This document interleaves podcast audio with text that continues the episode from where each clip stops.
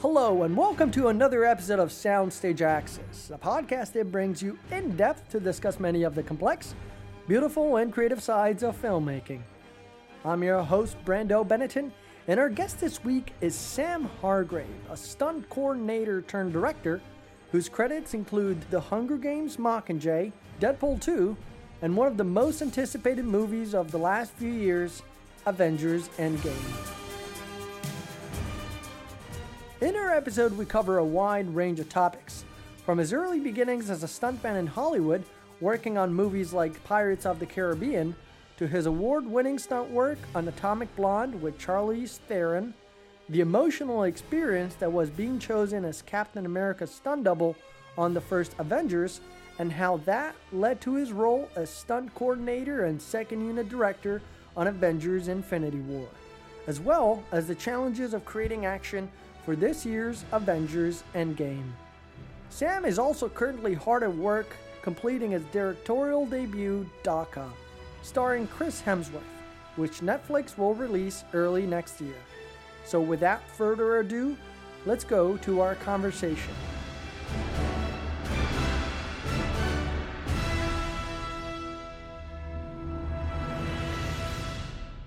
Sam, thank you so much for joining us on the show. It's such a pleasure.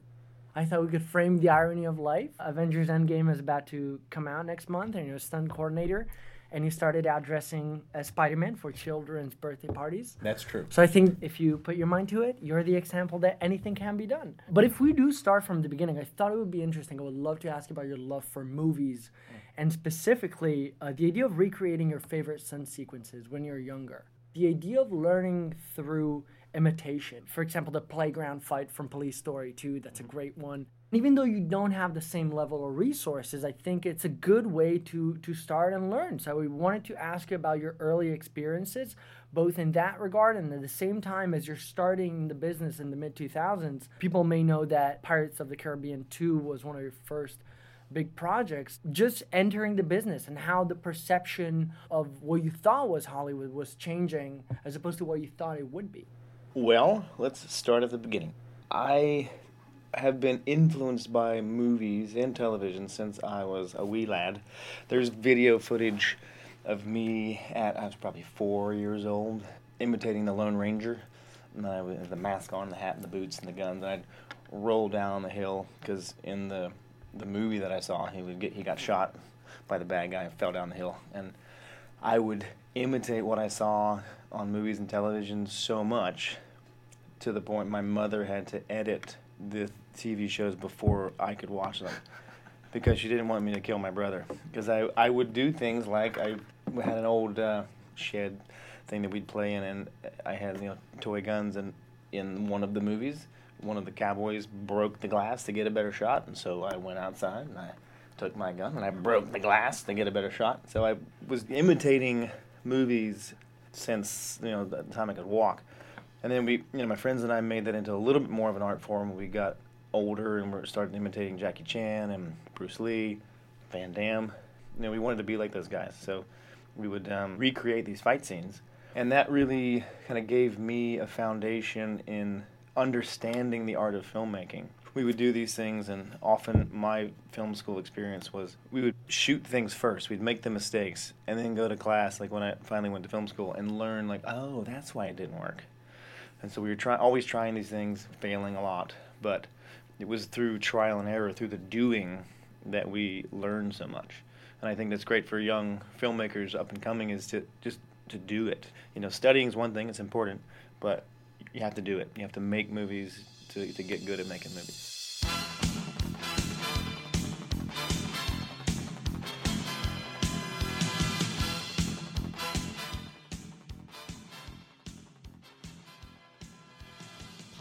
What's funny is when I first got to LA, Hollywood, I was surprised at how close we actually were to doing what we ultimately wanted to do.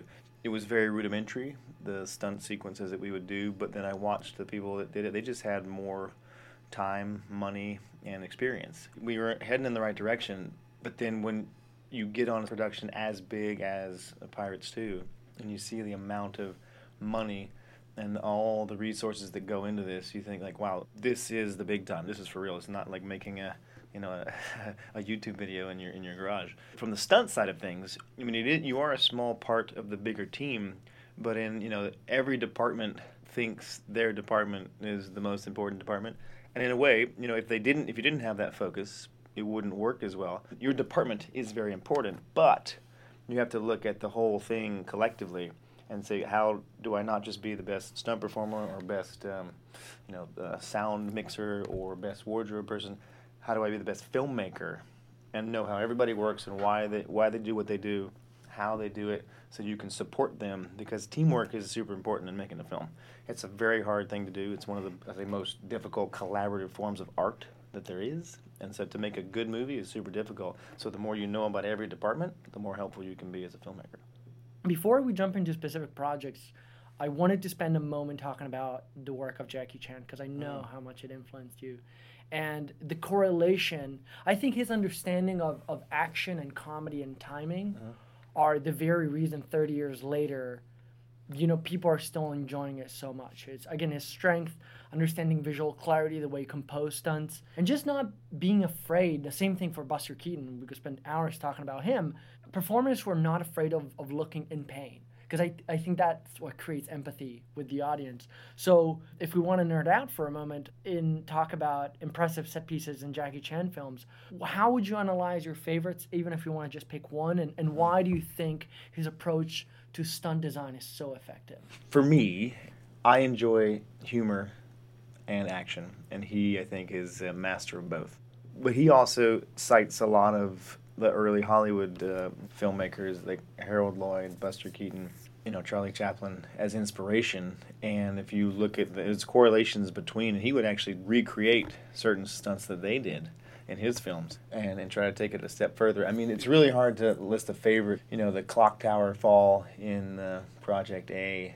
That one was a straight rip off of uh, Harold Lloyd, the stunt. But he, he did it in such a way that he would put himself in positions to actually get hurt, but do it anyway. But that one, it took him seven days to actually do that stunt. Because he couldn't bring himself to yeah, do it? Yeah, because he would go out and hang there and be like, nope, bring me back in. And so they wouldn't do it. That was their day's work. And nope, wouldn't do it. Go back the next day. It's like, ah, no, no, I can't do it. And seven days, and then on the seventh day, he just said, all right, when I when you hang me out there, no matter what I say, don't bring me back in. And so he's him hanging there until he couldn't hold anymore, and then he fell. And what's crazy to me about that gag is you see him fall, and in one shot, he falls, hits one awning, hits a second awning, and lands like on his head. And they don't cut, and he gets up and delivers his line and then stumbles out of frame, like all in one. And that's, I mean, you know, just don't do that anymore. Nobody, nobody does that. I don't even I have to watch the clock tower stunt that, that he got it from. I don't think they did that, and that's part of when you say setting up action, you know, capturing with a camera, because that's one of the most important things I think is how action is photographed and edited, because otherwise it's just bad theater.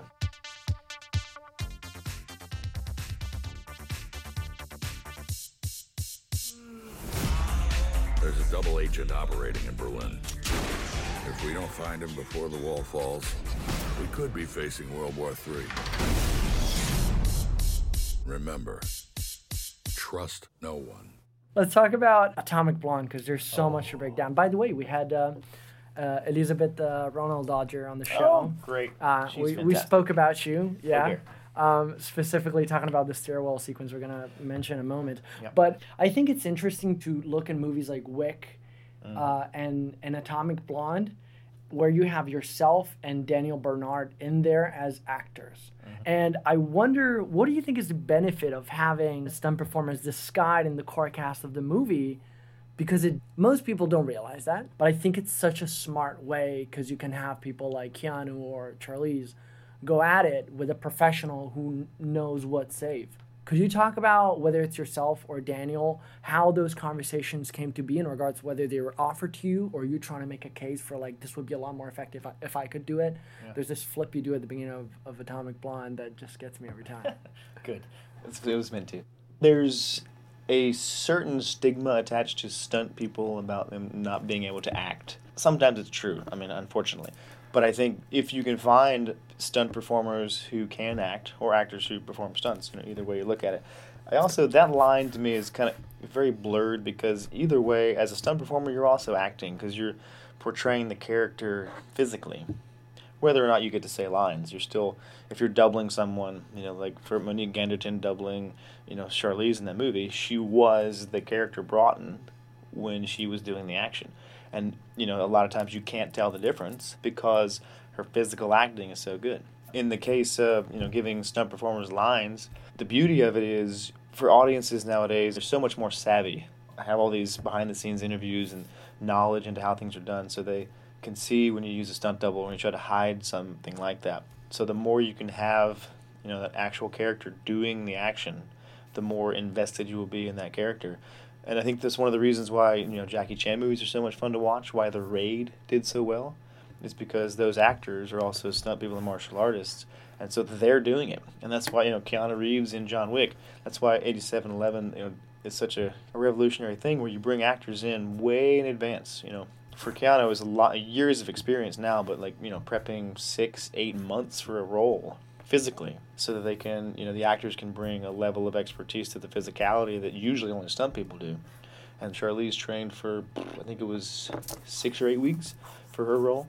She was in the gym almost every day. Then that gives them the ability to kind of uh, it's not fooling the audience because they actually know what they're doing but you can you know get into this character in a way that you wouldn't be able to if you didn't put those hours of training in. The mixture of you know training actors to perform like stunt people. Jason Momoa is another great example, or Jason Statham, like train like very physically capable but train like stunt people. Uh, it's great. So then, like Atomic Blonde with Daniel Bernhardt, who's an actor himself, but also a stunt person, you put that person with an actor up against an actor who has been training, and then you have the ability or the you know the capability to have magic when the action happens because you got two really tr- well trained people going at it, and you don't have to hide inadequacies in cuts. You can watch them do it in these wide shots, and you can compose action how I like to see it, how they did it in you know the Jackie Chan movies of the '80s. I think it's what Chad and Dave have done, uh, Chad Stahelski and, and, Dave Leitch with the John Wicks and the Atomic Blondes. I won't say revolutionizing it because it's it all comes kind of back around, but in this day and age, kind of going away from all the quick cuts and uh, furious pacing of editing, and they kind of let shots breathe and they widen the lens a little bit and let the audience see how good these actors and performers are.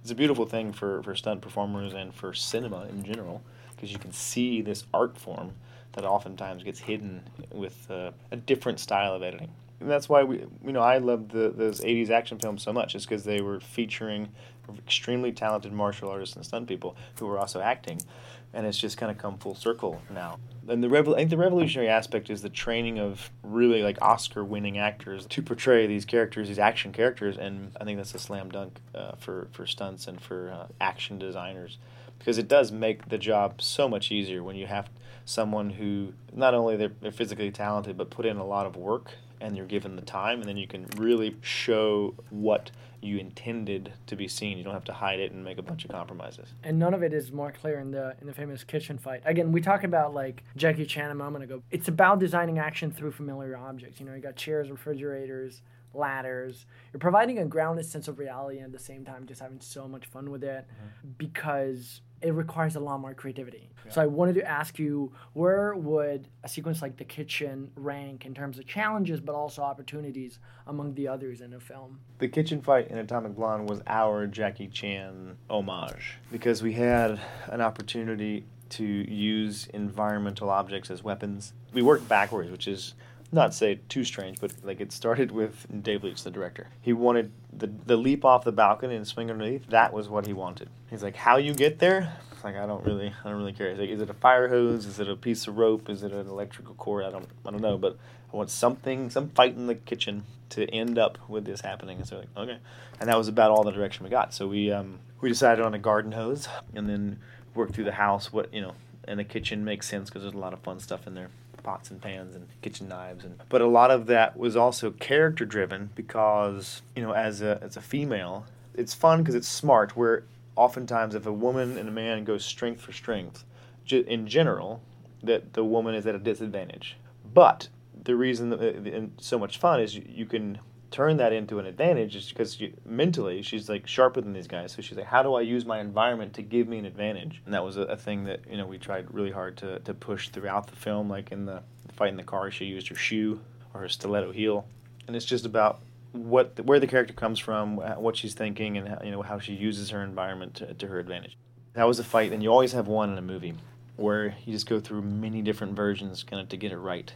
And I think we went through six or seven different versions. You know, we'd film something, show it to, to Dave, and we'd talk about it, and he'd say like, "I like this, but you know, I'm, I feel like we need more of this." So we'd go back and rework it, because they haven't necessarily built the set yet. Uh, which I think Jackie Chan usually worked where they build the set and put all the props there, and he'd go in and then design stuff based on that. We would have an idea of what we wanted, but then we have to kind of, until they build the set, create our own version of it in a off-site like a warehouse or a, a you know sometimes like a hotel uh, conference room. And usually we'll use cardboard boxes to build the environment and we make props out of whatever we can find if the prop team is there we'll work with them. Uh, but just start designing stuff and, and trying and playing what works. Is a pan better? Is a, is a rolling pin is it funnier? Is it does it make more sense? How do we use the refrigerator without completely copying jackie chan? And so we just play and it's that's the really fun part of designing action like that is the team you work with and so I was really lucky to work with uh, a great team on that show. As Monique Ganderton, Greg Rementer, Daniel Hargrave, Bernhardt was there, John Valera, and all the you know Hungarian stunt guys. But it's all about synergy. When you try, or I try to pull a team onto a show, who's going to work together with positive energy? It's like improv. It's like a yes and attitude, not like well that's never going to work, and that just kills the creative energy. But if somebody's like, oh, what if we use this? Like yes, and what if she has the lamp and then smash that on his head? And we go, uh, yes, I like that. But what if it was a guitar and she wraps the string around his neck and she's, you know, so we, it just snowballs and you get these great ideas. And then, you know, my job is kind of the overseeing that is to, because it'll get huge. It'll be like, oh my God, all right, guys, we got to pull that back in. Less guitar. You know, let's bring more of a, you know, maybe like a whiskey glass in there. Let's try to find something that's more along the lines of the story that we're trying to tell. I actually could talk for hours about any of these action sequences. That's what we're here for. Sweet dreams are made of these. Who am I to disagree? I travel the world and the seven seas. Everybody's looking for something. but it segues perfectly into the stairwell sequence because I I was wondering how do you rehearse something like that? Because 8711, if it's something flat, I can imagine like you put up uh, mats and stuff, but like how do you fake pendants? That one, we was very interesting to design because in the script it was written as she's going up and they're coming. She passes two assassins in a stairwell and she shoots them and then keeps walking. And Dave was like, "That's not very exciting. Let's come up with a fight." And he had found in his early location scouts, he'd found a location that he liked. And so once we got approval, we uh, all the stunt team went there and saw it and we kind of took it all in. He actually we helped him choose because it came down to two different locations, and one was had like narrower stairwell. There was steeper and narrower, and this one it just felt really good. It had a wide stairwell, so you could you could kind of fight on them. They weren't too steep. The steps were pretty wide. There was landings in between. This is a very beautiful building, but practical for what we were trying to do. So we went in there and saw the space while they were dressing it. We went away and we just kind of came up with chunks of fight choreography. We didn't know exactly where they would go, but we liked the moves and thought this could work. And because we knew we wanted to kind of do it in, you know, as a quote oneer with a number of different stitches, we made different sections. I think 23 or 27 different pieces we broke it into. We'd uh, work with Charlize and teach her those little fight beats. And then we had, I think it was four days they gave us to rehearse, and so we took all the doubles and the you know, stunt actors. You know, we had in addition to Daniel Bernhardt, Greg Rementer playing a, a role, another great stuntman, and, and my brother Daniel Hargrave, all top stuntmen, but acting in the movie throughout the movie. So we, and that was a, a Dave Leitch call too of casting these instead of doubling actors, just cast the stunt people because they're good actors, which was very advantageous to the movie, I think, because you you're not doubling them and you see you know, just great performances all throughout. So we went in there, we had four days you know, there were no elevators in the. That was a bit of a cheat. There were no elevators in that actual building, but we thought, gosh, it would be boring to watch her walk up, you know, six flights of stairs, and by the time she got there, she'd be tired, and so we gotta how do we get her up there quickly? So we'll just build an elevator that she walks into. That'll be one of our stitches, and so we fake the elevator, you know, and it's more fun to fight your way down because gravity's on your side, and because Tony Jaa fought up, so we're gonna fight down. so we start at the top, and then we worked our way down, and we just started playing in the space. And over the course of four days, we came up with, and I had uh, you know a camera like I think it was a Sony A7S or whatever the cool thing was at the time, and we we shot it. And, you're we, operating. Just Right. so people know, you're operating yeah. too. I well, I operated the, in the, in the the fight viz we call it, and then I, and in the movie, uh, Dave Leitch, the director, and I'm thankful that he allowed me to do it. But it just makes more sense because I knew the move, I knew the fight so well. I'd rehearse the moves. I mean, there's running backwards downstairs, and it's a lot of stuff that takes a lot of practice to do. He just said it'd be faster and more efficient if I did it, and and he was right. But we shot it, cut it together, did all the stitches, met with Dave, and he was, uh, you know, we altered a few things, met with the DP because he's looking at the bigger picture. You know, let's, instead of shooting this way into that flat wall, let's switch sides and shoot this way into the depth of the stairwell, which is great. But then, all right, now we got to switch sides, so he's got to fight left-handed. So we, you know, little things, little tweaks on the day that we would do with the rest of the team, and then we shot that stairwell sequence over the course of four days, I think. It was winter time in, in Budapest, so it was a real location, and it was cold, but it was fun. It was it was one of the more up to that point, the most challenging things that I'd done. Which is always great because you, you'd think, oh, whew, it's not to get a lot harder than that. And then you do your next movie, and you're like, oh, yep, just got harder. Just to like wrap up that sequence, I'm curious, what's your conversation like in regards to deciding how much padding to do Mm. and where to hide the padding? Yeah, I mean, generally, like because it's kind of understanding technology and also wanting to add longevity to your performers' lives. Because I've done it before, using high dense foam and you know painting it to look like the set became really popular. Like I, I was in that era, like changing era, where you just you're falling on hardwood floors and concrete, and just that's what you did. And you still have to on some shows that can't afford it necessarily on like TV shows and, and lower budget movies. It's gotta you know hide stunt pads on your body and kind of go for it. But what it helps with, especially with actors, is it gives people the confidence to give 110%. You know, if you're supposed to be rolling around on the ground and you're, say, an actor or, and not used to it, even a stunt performer, it allows you the confidence that you know it's going to lessen the fall a little bit. So you actually get better performances from people when you put that little extra bit of safety in there. And the beauty of technology, it's a fairly easy paint out and fairly inexpensive to, to make it look like the real environment. So we pretty much decided anywhere they were going to fall or fight or roll around, we were going to pad it. You know, we built an entire flight of stairs to pad, and then you know, I think two two landings. So at any one time, because these long shots, we'd have actually two flights of stairs and one landing padded, and the walls. Most of that set was pretty pretty safely, you know, padded, but you can't really tell in the movie, and it looks I can super tell. hard. Yeah. Honestly, couldn't tell. Good success. We need to deal with this now, or we'll never get across. Don't want to die. You're not going to die. Stay here.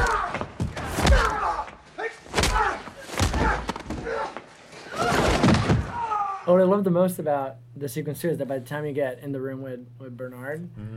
they are so tired. Yeah, we wanted to stay true to the realism of like if you if anybody like even you know you watch the UFC which is so you know mainstream now. If you fight for like a, a five minute round, I don't care how much you train for that, you're gonna be tired. It's, it's hard. There's a lot of physical exertion. So we wanted to kind of be true to that because the motto for for Dave and for us was real action, real consequences. So if you're fighting up and down stairs and getting hit in the face with a bag of guns whatever, you're not going to be functioning at 100% when by the time you, you know, five minutes passes, you're going to be fatigued. And so we tried to keep track of the physical damage throughout the fight so it's not like a fresh faced, you know, person is like, all right, here's the next fight. It's like, no, it's part of a much longer, arduous journey that the character has to fight through and it's taking its toll. And the reason, you know, she prevails is not because she's necessarily bigger, faster, or stronger. She's just tougher. She just wants it more. And so she just perseveres and just grits her teeth and, and wins. Which is part of the fun. It's like it's because that's something I think you can people can identify with. It's like, oh, I'll never be that skilled. It's like, but you can always be that tough. Like you can just just never give up and push through it. Like which like, which she did, and that was the cool thing about that character. And I agree. You appreciate characters more for trying than actually succeeding. Uh, my last question about Atomic Blonde: You go outside, and I was fascinated by the car rig you guys have. Mm. Right after that, or from my understanding, correct me if I'm wrong, but you have two sun drivers on either end, Mm-hmm. so that the car goes. And at one point, I think she stops and she starts reversing. And I know there's a little green screen in there, but I'm not as interested in that as I am about if if you could talk about the practicality of shooting on location and just car car work there. Yeah, that was that was actually probably the hardest part of the sequence because we only had two days to shoot the, that. It was cold. It was wintertime. At least in the building, you were out of the wind and out of the elements. We were outside on the streets, and it was so cold. But it was the same rig. We actually found the, the team that did the car rig for Children of Men. So that same rig that they skin the top of the car and build this. It's huge and elaborate dolly track basically the camera track on the top of the car, and the camera's underslung, and it goes by remote, and it works. You got pan and tilt, and but the forward and back is on a circular track. And because we wanted to have control, and you couldn't see, you know, the drivers, we had a, a called the pod car, where we you take the vehicle and put it on top of this car, which is very low to the ground.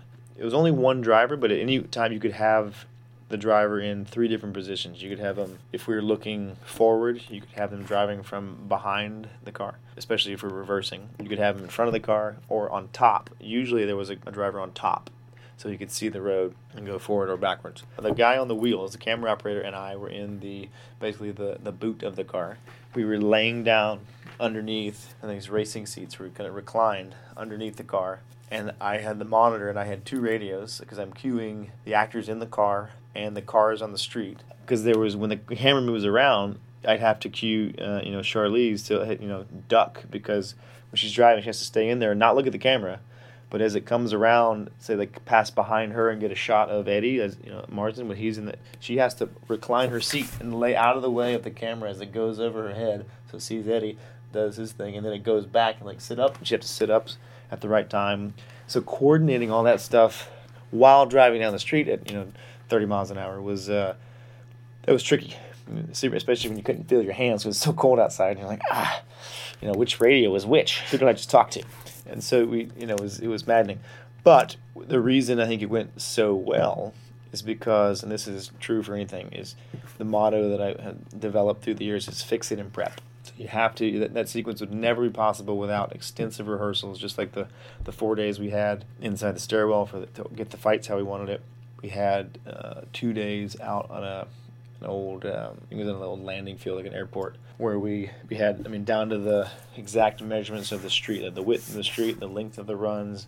We measured it out with cones and tape and had all the vehicles there and same rig and we just we practiced all of the moves you know with with stunt doubles and, and doing just we worked on all the mechanics so that there was nothing no surprises on the, the technical side of things. We had to explain and rehearse on the you know the day with actors because they were shooting other scenes while we did that. But at least all of the technical stuff was worked out, and that's where you save a lot of time and money. And that's where I what I always try to push for is rehearsal time because when you don't get it, it can really eat into the effectiveness of your shoot because you get kind of lost and you, you know spinning wheels. But if you you know ahead of time what you're trying to do and you, you work out all the technical stuff, then it really makes the the shoot go much smoother. Fix it and prep.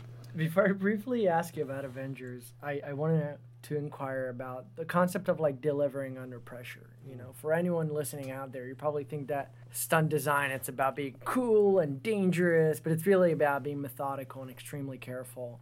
And I can imagine not only you're scheduling high stakes stunts with a limited time, and sometimes you have, depending on the show, you can have a producer that's breathing down your neck and it's like, I want it, we gotta get it. So, has a stunt ever been too dangerous or not well rehearsed enough to perform? And how, for you as a stunt coordinator, when do you make the call of like, you know what? I know we're out of time. I know we gotta go, go, go. But it's I do not feel safe having myself or my guys or girls go in there and do it. Yeah, that's a that's a. I mean, I've only been in that situation a couple times. It's a, it's a it's a judgment call, and it's a, it's an important one. I I try to always err on the side of being safe, and I you know different personalities work different ways. When it comes down to something I feel strongly about, which is safety, I have no problem saying it's not going to happen. It's not we're not ready or it's not safe. And if you can do whatever you want, you can fire me. I don't I don't care. We're not going to do something that's not you know safe or rehearsed and I learned I've learned that the hard way, um, being on other shows where I've seen that go wrong, where a similar situation would occur, where you've got uh, a sequence being set up where you you know a certain stunt was rehearsed, but then you know somebody wanted to change something, and you know instead of having kind of I to say confidence, but kind of the, the confidence to say, no, we can't do that, or yes, we can, but it's going to take X number, you know, of minutes or hours to re-rehearse it so that we have it safely down. And so that didn't happen, and you know, went ahead anyway, and it's one of the people performing got seriously injured. And so that really kind of hammered it home to me. You got to set yourself up to succeed. So you don't put anybody in a situation where they're you know, going to fail.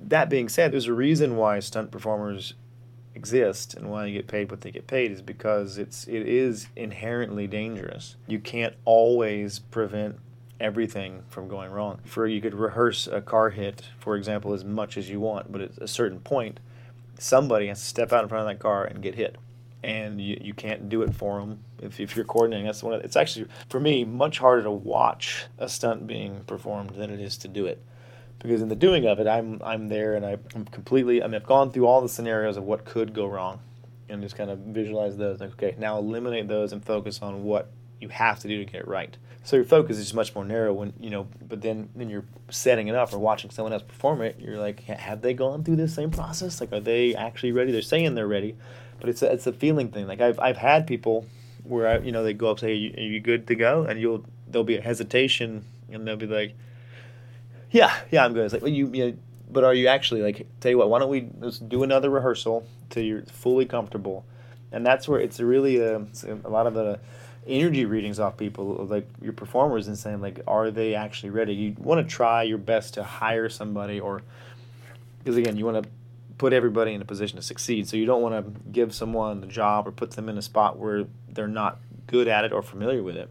Uh, but at the same time, sometimes you, you got to give somebody their first chance to do something. So that it's a very um, fine line between pushing someone to try something new in a safe way and saying you're not quite ready to do that safely. I gotta I gotta pull you out. But I've had even on Infinity Wars. I mean, there were times where things changed quickly in that environment, and we have stunts all set up, and then it's like, ah, now we want to put the camera over here, or we'd like a different thing to happen. And I say, no problem. We got to re-rehearse it, so it's going to be whatever. It's going to be an hour. If you can, you know, wait in the hour, we'll change it. If you can't, this is how it's going to be.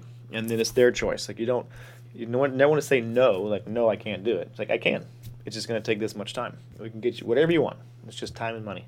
And then you get to the person, you know, in charge, like your boss, the director or producer, gets to make that choice they're just not going to make the choice to do something unsafe. You just don't give them that option. Yeah. So you say, yes, we can do this change. We're going to take this much time to make it safe and make it right, or it's going to be the same as we rehearsed it. So you just got to draw the line when it comes to safety. And I bet your heart is beating extra fast if you're working, you know, with a partner, with a brother, or anything like that. Oh yeah, I mean, I kind of, I won't say famously, but notoriously, I in one one film put my my best friend, my brother, and you know my girlfriend at the time all together in a stunt where they were dropping 500 feet, you know, from on a, on a on a cable down through the center of this building, and they're like, "Do you do you have a problem like with people that you care about putting them in dangerous scenarios?" I said, "No, actually, the reason they're there is because I know I can trust them." I know they're not gonna you know fuck it up. Now there's other elements involved like the rigging and stuff, but the, I trust them completely. 100%. So it's actually I worried a lot less than if I, you know, I had a couple of new people up there, and that made me more nervous because I wasn't sure of their abilities.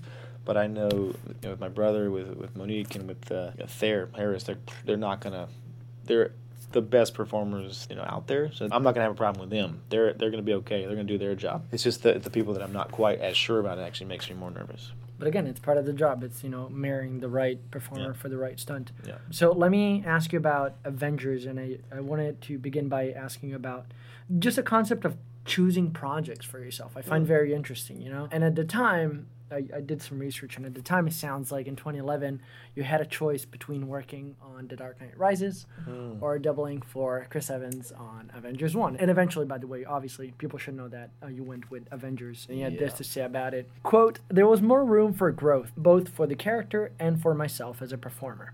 And I think the choice ended up being the right one, close quote. That's a good quote. That's that's, that's a really good quote. Good.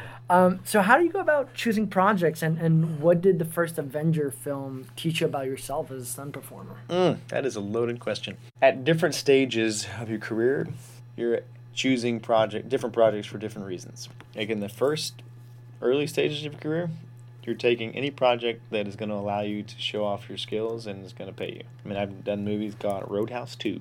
Like it doesn't matter. You're just I'll do, I'll do it then when you get to you know you get a little more established, your skills are kind of um, improving, and you get to the kind of play I don't say peaking, but kind of where you're at the top of your game as a performer. Then you oftentimes get options because a lot of people want you know want to use you for different projects and want the skills that you provide.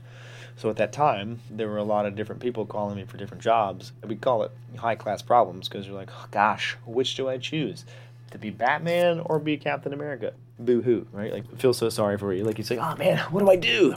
Screw you, man. Like, you can't go wrong, which is true. But the funny thing is, it's actually it's a very difficult, kind of stressful time because it those choices do affect your career and the path that you end up following. So in that kind of scenario, I factored in, you know, the teams that I would be working with, and this is just my little aside of how I make those decisions. I'll make a pros and cons list, you know, right on a piece of paper.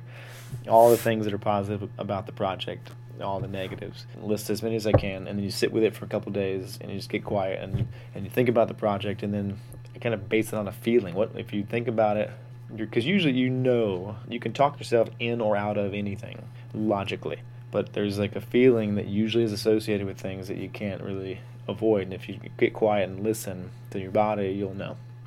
And so I did, did that, and you know a lot of the factors were you know how long I'd be away from you know friends and family, the team I'd be working with, also the you know that was the lat the third of the Nolan trilogy, and it was the first Avengers movie. Only the second one you know Cap had been in, but the first Avengers movie. Just room for growth because it's a new newer franchise whereas but the Batman franchise with Nolan was kind of winding down. But it was really tough because I'd always wanted to be Batman ever since I was a little kid. Like he was my favorite. Sorry, all Marvel fans and MCU, Batman was my favorite. So I remember calling the coordinator and being like, because I had been called to do Avengers first, and you know then Batman called, and I, we had this discussion. He's a friend of mine and a mentor, uh, R.A. Rondell, who I've known for years, and he's been a great mentor to me throughout my film career. I was saying, oh, I feel like I, I need to, like, I want to do Batman. I've wanted to do this since I was a kid. He's like, well, sure, you can go do it, so long as you find someone better than yourself to replace yourself with. Wait a second, just Jedi mind trick me there, because you got to find. Now you're saying you're finding someone and giving them someone better than yourself. And I looked, I didn't find anybody. But I, that sounds terrible. But like for that job, like the I felt like I could do, and I would give them like already like the best uh, performance. And so I was like, yeah, you know what, I'll go do it and it's always important in this business is kind of to honor your commitments. And so since I had, you know, part of the the bigger picture was I had said yes to him first. He had asked first. I said yes. And So you know, instead of going back and leaving him in a tough spot, if you give your word, you follow through with it and do the project. It, that one pushed me. I mean, a lot because a lot of the stunts I was asked to do were, uh, you know, there was a one that I ended up winning two like World Stunt Awards for. That was very um, you know, when you stand there and you're like, we're going to do this? Okay. That was one where I, you know, not that I wouldn't have done it. It was just you're very nerve wracking because your life, it's it's a little bit on your performance, but it's mostly on the stunt riggers who are, are in charge of the wires and the. Is that the bridge jump? No, that was the uh, bit when they're in the uh, the bank and the the explosion goes off and Cap jumps up, kind of hides behind his shield and blows out the Ooh, window and, and lands on the car. So that was, you know, I was standing. I think it was I forget the dimensions, but it was something like the height was 20 feet, but I traveled back 25 feet to the car from my start point, but through tempered glass, which is it's real glass, and it's but blind. I was I was facing away, so I was going backwards, so I didn't know. Once you we rehearsed it and it went you know went well. You're just trusting them to put in your mouthpiece and like take a deep breath and when the countdown starts once they get to go like it's you're a puppet on a string you can affect it a little bit but really it's up to the, the guys on the, the button. But I do remember another incident that reminded me to trust my instincts, like, the, like my gut was feeling. We'd rehearsed it all.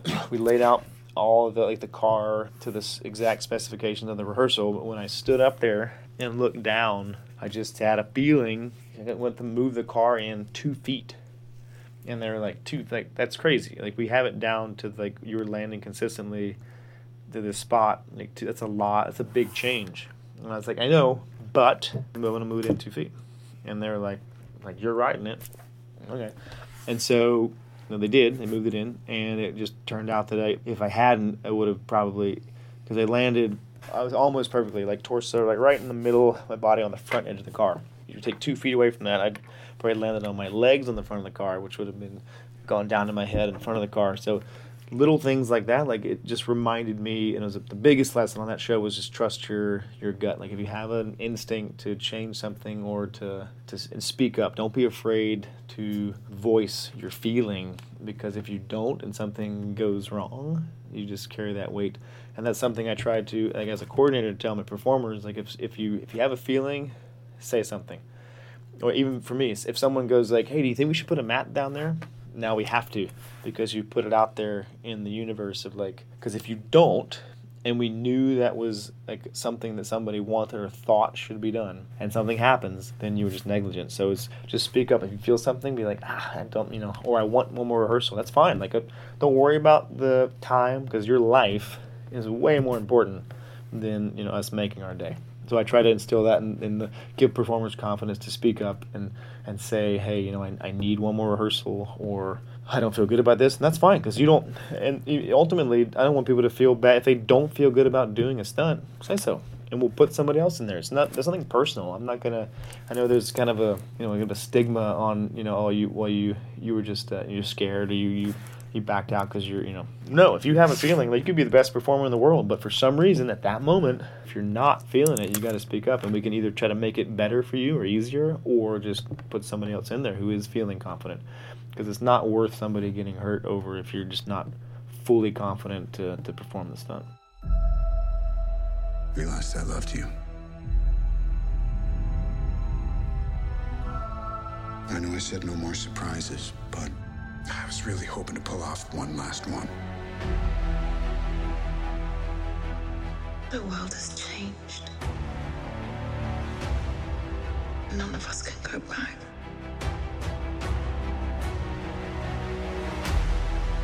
All we can do is our best. And sometimes the best that we can do is to start over.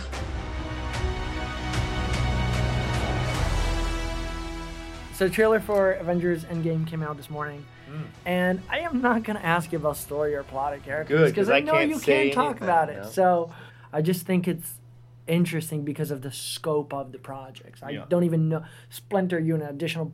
I can't even wrap my head around like the amount of things that there are going on. So, I was interested in asking you about. You, we talked about rehearsal a moment ago, Mm-hmm. but when you're working with all these different people, how do you guys work around actors' schedule to Mm. use rehearsal time efficiently? And how do you capitalize when you're meeting new people? How do you capitalize on a performer's strength? You know, Ruffalo may be good doing that, and Scarlett can do this other thing. So let's design the action around that. How do you meet an actor and shape that into character, which translates into stunts? Yeah, well, here's the big spoiler alert. Big secret is those movies are based mostly around the stunt team because the availability of actors is so difficult. The cast of like there's 32 principal actors on that show, so to get everybody in one place at one time is impossible. So you're piecemealing scenes together and using people when they're available and when the others aren't. Who is playing the character that they're you know acting opposite? Even acting, even acting scene, the stunt doubles, and we we did an extensive and exhaustive search in.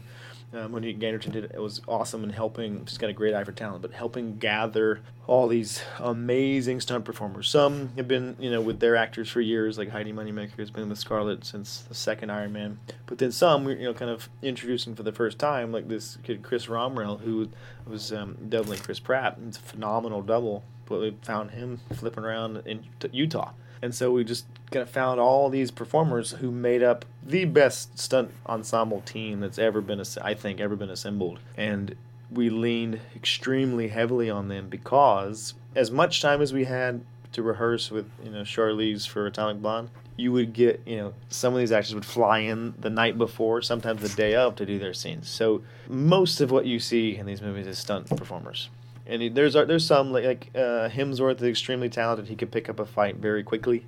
Uh, Evans is also you know pick stuff up quickly. But then a lot of stuff you know when the when the mask goes down or when like the you know helmet goes on, stunt people take over. Right. And so the main challenge is finding a stunt team who can you know who's that good and can handle it. And also, you know, it's not just one stunt double you know, because you've got second unit, you got splinter unit, you got a visual effects unit. So now sometimes, depending on how the schedules go, you got three Captain Americas running around, And so you got to, you know, each one of them has to be of a caliber that you know that can kind of carry that torch of, of, of action that we've kind of established. And so it was a crazy game of, of scheduling and fixing it in prep, but then it was you got to be loose and flow like we're team water. Sometimes you'd have actors who wouldn't be able to be there because there's a press conference so now we switch the schedule. And this this scene that we haven't rehearsed yet because it was set up this way, we had you know because it was just jam packed with trying to keep up with the stay ahead of the action rehearsals. Like now this one's up, and we're like, all right, well, now here we go and the Russos are like that with, but they're very, um, very methodical, but they also like to go with the energy of like a scene, and it might change, and it might change completely from what's scripted or from what was planned, and you have to be ready to roll with the punches. So we would, for example, we'd be if we're doing a, an action scene, we'd show up on a, um, a stage, and our stunt riggers like to know kind of where the action is going to happen. And we're like, well, I'm going to put the grid over the whole stage and put points in just about every spot because I'm not sure. It might be there, it might be over there. But you guys got to be ready for anything. And it was a really very flexible, fluid team that was just uncanny in their ability to adapt to changes and as the situations developed. It was unbelievable. There was an idea to bring together a group of remarkable people to see if we could become something more. So when they needed us, we could fight the battles. That they never could.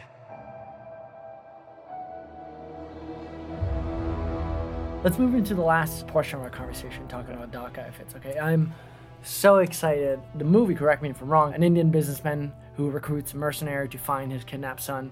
And it's a script by Joe Russo, which I was so impressed to see. And, yep. and it stars Chris Hemsworth, among I'm sure a fantastic cast.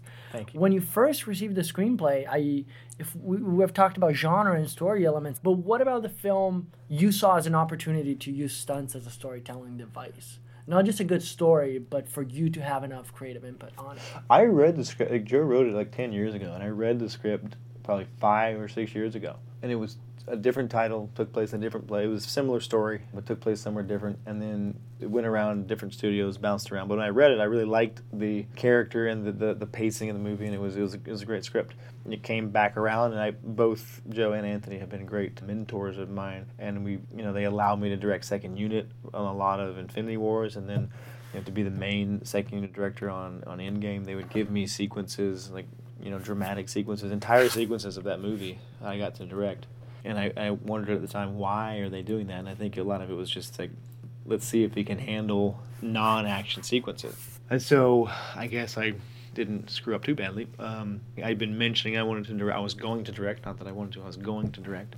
And you know joe wanted to be supportive of that and he once he got the rights to the script back he said hey i think you know Dhaka would be a good fit for you.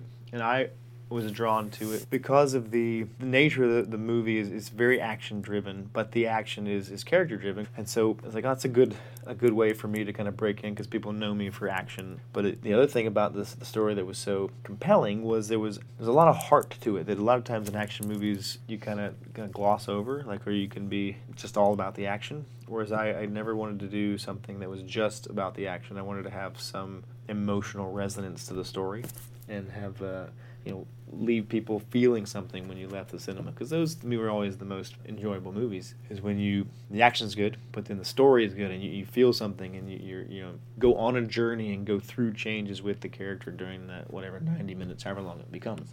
Chris hemsworth kind of became uh, interested in the script we were talking when I was kind of directing him on uh, the second unit, some of the stuff on Infinity Wars. We started kind of talking and put it out there that this thing was coming, and he his people went you know to Joe, and it kind of it started to of snowball. And he once he became seriously interested, it was it was kind of surreal because you know to go from just being a, stunt double in 2000 and you know 14 on it, Winter Soldier to meeting the Russos, and then you know them asking me to stunt coordinate Civil War, and then I get the second unit direct. Usually these steps take you know a number of years and a number of films, and so to be able to uh, have the opportunity so quickly to advance like this and get to kind of where I wanted to go was was kind of mind blowing.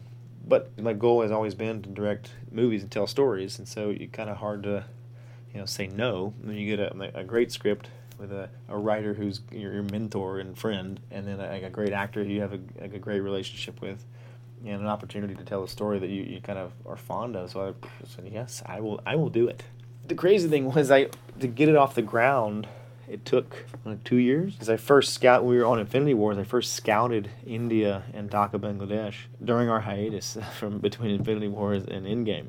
We flew out there, and that was a year and a half before we started shooting.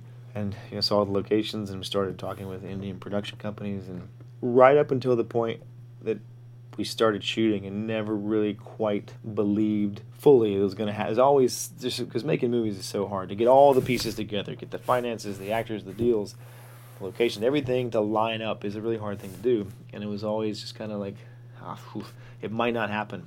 But then it, it did. It lined up, and then we get there in day one, and we start shooting, and you're like, "Oh my gosh, I'm directing a movie." It's, it's really surreal, and to, to now be in the first week of post production, like we got through the first part of the process. We shot a movie. Yeah. In 58 days, we shot a movie. We have an entire movie now. Now the, the magic gets to like be implemented, and we get to go through all this footage that we shot, and hopefully construct a story that is compelling and entertaining, and, and people enjoy.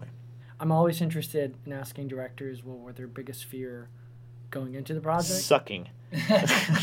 like, don't want the movie to suck. People to watch it and go, "That's terrible. You suck." Uh, that's probably yeah, the biggest. Uh, But how concern. did your perception change from the first day of shooting, where you think the movie is going to be, to now that you guys are here and you're looking at the footage and you're like, okay, that's what we were meant to do all along, and it was a process of discovery. Yeah, there's there's always like three three or four different movies. There's the one that gets scripted, the one that's in your head, and then the one that when you start shooting it becomes something else, usually entirely. And then you know the fourth one is the movie that actually gets made in editing. That was one of the biggest challenges I think during production, was just being managing you know the give and take of ideas that would come from different whatever the actors or other sources and how how to put all implement all those things into the best possible version that you know everybody's going to be satisfied with. Is it too early to tell people where and when they can go support the movie? I've been told by Netflix that it's going to be uh, early 2020. Okay, guys, so make sure you come back and at the end of the year, circle back. I'm sure there's going to be a lot more information. But again, I'm so excited about that. So, question in regards to your relationship with the work to come. Uh, once again, quote of yours. Quote, I consider myself an audience member. To me, success is being able to entertain myself and put out a product that when I watch, I can be proud of. Close quote. So, Avengers Endgame opens next month. Mm. Dhaka, we said early 2020. So, what has the conversation been like with yourself for the last 14 years? Mm. And what kind of work are you most interested in pursuing following these two experiences to discover still untapped storytelling possibilities? You got some great questions, man. Well, I'm I'm proud of my body of work. I feel very fortunate to have been involved in some fantastic films. You know, not everybody gets those opportunities. I'm very aware of that, and I, I'm thankful every day that I've made the choices I've made or been given the opportunities that I've been given. Because you can't work your way through this business on your own. People have to give you opportunities, and you just have to be ready to capitalize on them. And I and I say that now when it kind of, you know, that I'm in a position to help other people. That I I open doors. That's that's all I do. I open doors. Then it's up to you, whoever that person is, to to walk through them and take the opportunity and, and run with it. And so I've been fortunate to have people before me open a lot of doors, and I was just at least ready to run through them. Who know? I, I don't know. This is my first first directing job. Who knows if I stumble and fall on my face once I go through the door? But I was ready to run through and give it my best shot, and I feel like the you know the journey has been unbelievably fulfilling, and uh, hopefully the you know the end result is as well. But I feel uh, up until this point, I'm very satisfied with the stuff that we've accomplished, and it's it's never just me. Nothing I've ever done, no movie I've done by myself. There's always at least one other person involved, usually hundreds more. So like I've been on some great teams and great collaborative efforts, and I think that's part of the um, the reason for my success. I've just been really fortunate to have worked with some really great people who've been supportive and pushed me at the right time, kept me grounded if I for some reason start to drift off and get too full of myself. That's an important one for anybody out there listening is just surround yourself with the right people for the right reasons. You don't make movies by yourself, so surround yourself with a great team, a great network of people. Hopefully, the, the journey is as enjoyable as it has been for me. Sam, you've been very generous with your time, and I cannot wait for future projects. Thank you so much. again. Thank you very much. Appreciate it. And there you have it, folks. I would like to thank Sam for sharing his time to record this episode, and for his assistant Shelby, who helped us set this all up. If you like the podcast, we ask you to please take a moment to subscribe, rate, and review the show on whatever platform you're listening to this on. Spread the word, as it seriously helps us bring you month after month conversations with new guests. So please help us out. Thanks again, and stay tuned for upcoming episodes. I'm Brando Benetton, and you've been listening to Soundstage Access.